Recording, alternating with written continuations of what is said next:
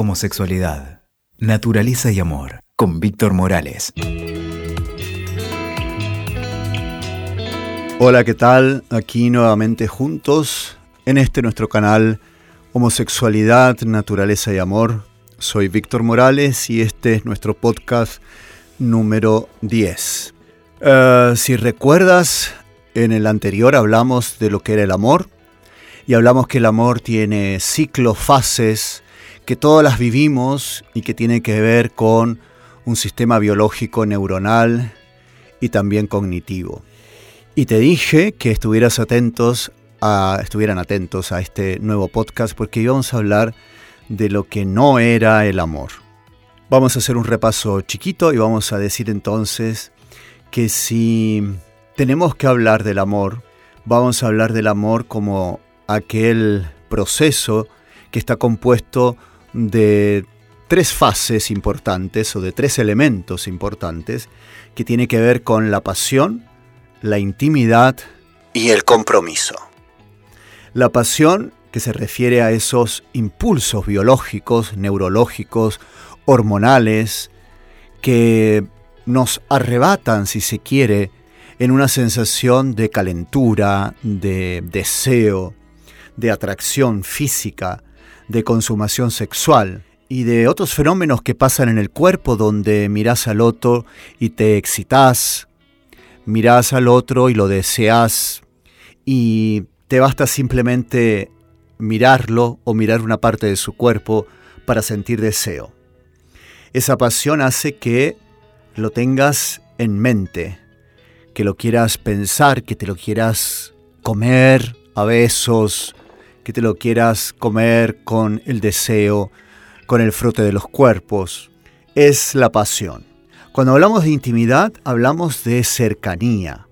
Hablamos de ese vínculo amoroso, conectivo con el otro, donde sin lugar a dudas se da una experiencia de calidez, donde no solamente el otro te excita los genitales y te hace segregar saliva de deseo sino que también tenés ganas de apapucharlo, de abrazarlo, de cuidarlo, de compartir una comunicación íntima, de comprender su forma de pensar, de ver la vida, de compartir tus bienes, tus bienes espirituales, materiales, de compartir tus cosas, desde la ropa hasta la casa o la bicicleta o los patines.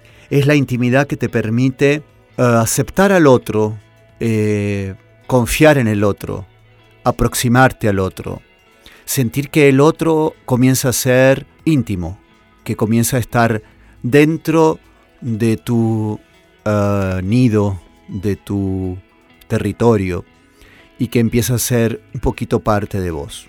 Y el otro componente del amor es el compromiso. En el corto plazo se refiere a la decisión de que decido amar a alguien en concreto, que se llama fulano de tal, mengana de cual, que tiene un nombre, y que tiene un nombre y un apellido, y que tiene una edad.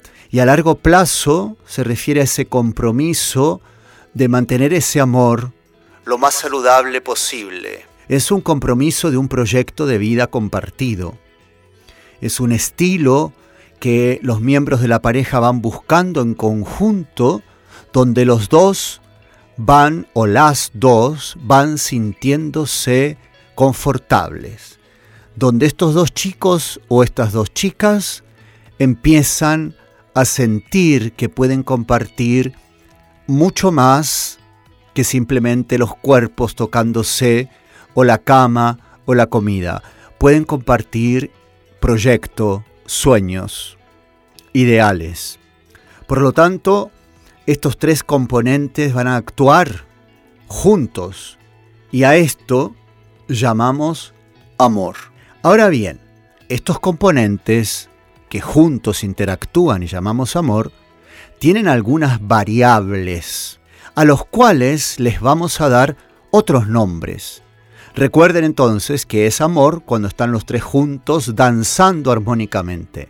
Pero que si solamente tenemos pasión, lo que vamos a tener es el polvo de una noche, es em, el garche de una noche, de una tarde, es el encuentro sexual de un rato, es el touch and go.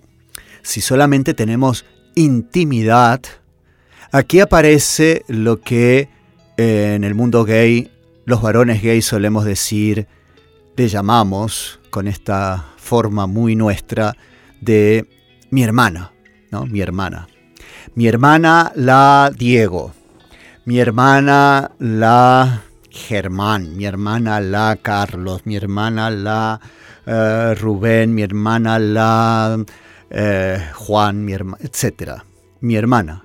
Eh, esta hermana tiene intimidad conmigo, pero no hay pasión. Si solamente hay compromiso, entonces tenemos a un compañero de casa, tenemos a un, a un, a un socio del negocio, tenemos a alguien con el que eh, realizamos un trabajo, tenemos un compromiso por tal o cual motivo específico, pero no tenemos intimidad ni pasión. Ahora bien, pueden haber compuestos de estos tres y podemos llegar a tener pasión más intimidad.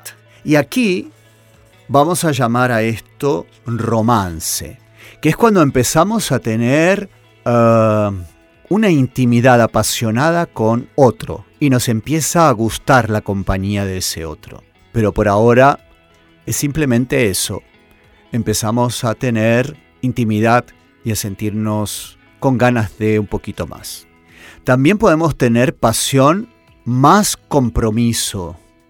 Y acá es donde aparece el amante. Tanto para los heterosexuales como para los homosexuales, la pasión más el compromiso es la del amante la de aquel que em, simplemente hay una pura atracción sexual y tenemos el compromiso tácito muchas veces de repetir ese encuentro porque nos gusta, porque nos entendemos bien en la cama y nada más que eso, porque no tenemos intimidad y no compartimos el yo más interno de cada uno. En general, muchas veces esto tiene que ver con la necesidad de escape de algunas relaciones. Y a veces simplemente puedes estar soltero y tener un amante y nada más. A muchas veces también le llamamos el amigarche, ¿no? que es como un amigo con el que garchamos asiduamente, pero no tenemos más que eso. Después tenemos la intimidad más el compromiso, pero que no hay la pasión. Ese puede ser un compañero de vida. En general esto se puede dar en parejas que llevan muchos años juntos o juntas y que ya no existe la pasión, por lo tanto no hay sexualidad activa, pero hay mucha intimidad y hay un compromiso de afecto mutuo. Es el típico caso también de algunos matrimonios por conveniencia, donde no hay pasión de ningún tipo, pero puede haber una relación cordial, amable y comprometida con algunos otros valores o bienes de esa relación. Finalmente, cuando estos tres elementos se conjugan, pasión, intimidad y compromiso, vuelvo a repetir, aquí tenemos lo que llamamos una relación de pareja, o una relación de maridos, o una relación de novios, o de novias, o de esposas. Ahora bien, vamos a hablar también de algunas situaciones que están relacionadas con la vida eh, sentimental y que tiene que ver especialmente con que Muchas veces empezamos preguntándonos por qué estamos en una relación donde se terminó, por ejemplo, la pasión, o se terminó la intimidad, o se terminó el compromiso, y aún así seguimos allí por temor, por inseguridad. Y muchas veces nos preguntamos por qué. ¿Y por qué nos enamoramos de este y no nos enamoramos de otro? En general, Recuerden que el tema del amor es un tema muy complejo, que tiene que ver con feromonas, que tiene que ver con compatibilidades. Muchas veces estas compatibilidades tienen que ver con conductas que nos dan la sensación de empatía con un otro y a veces confundimos esa empatía con amor. Otras veces puede ser que me haya enredado con alguien por soledad. Nos sentimos solos Y entonces se acerca alguien, nos ofrece un poco de cariño y compañía y nos aferramos como un pulpo a ese o a esa. Y nos llena una parte de nuestras vidas y eso despierta sentimientos. Puede que suene un poco triste, pero para muchos varones gays y muchas chicas lesbianas, esta opción realista y legítima de estar solos y felices pareciera ser una tortura. Entonces, cualquiera que se acerca a veces se confunde con amor. Otras veces metemos la pata cuando encontramos familiaridad con algunas personas. Por temperamento, por carácter, encontramos que es afable, divertido, divertida, que nos entiende, que nos llevamos bien, que pareciera que nos conocemos de hace tiempo y esta familiaridad nos suena en nuestro inconsciente como un lugar seguro y nos quedamos ahí. Esto tampoco es amor. Por supuesto, existe también otro factor que es la idealización.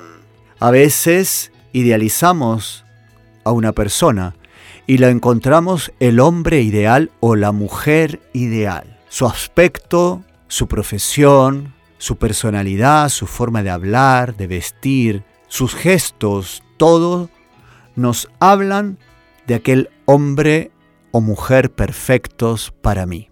Y allí estoy creyéndome real lo que simplemente es una idealización. Y lo peor de esto es que creo que es amor. Y por último viene un punto que es necesario, pero hay que estar muy atentos de que sea real. La admiración. En este caso encontramos un hombre o una mujer admirable y sentimos afecto y admiramos a esta persona. ¿Quién no podría enamorarse de una persona a la que admira? En general, es muy fácil confundir amor con admiración. El mundo de los fans está lleno de esta eh, desviación del amor. Esto no es amor, es simplemente admiración por su forma de ser, por su personalidad, por su profesión, por lo que dice, por lo que hace. Pero esto no es amor. Entonces, vamos a resumir. Ya sabemos a lo que llamamos amor romántico, que es una pasión compleja que promueve el vínculo con el otro. Es una emoción que consta de partes claramente biológicas y también es una emoción que es percibida de modos muy distintos por cada persona de acuerdo a su cultura, a su educación, a su nivel socioeconómico cultural. Por lo tanto, podemos decir que muchas veces el amor, más que amor, es casi como un acto mágico que puede ser desvirtuado con algunas de estas características que te he dado recién. De manera que tenemos que estar muy atentos. El amor es una emoción que se despierta y muchas veces se mantiene debido a una multitud de causas que interactúan de maneras muy complejas, con grados diferentes de expresión.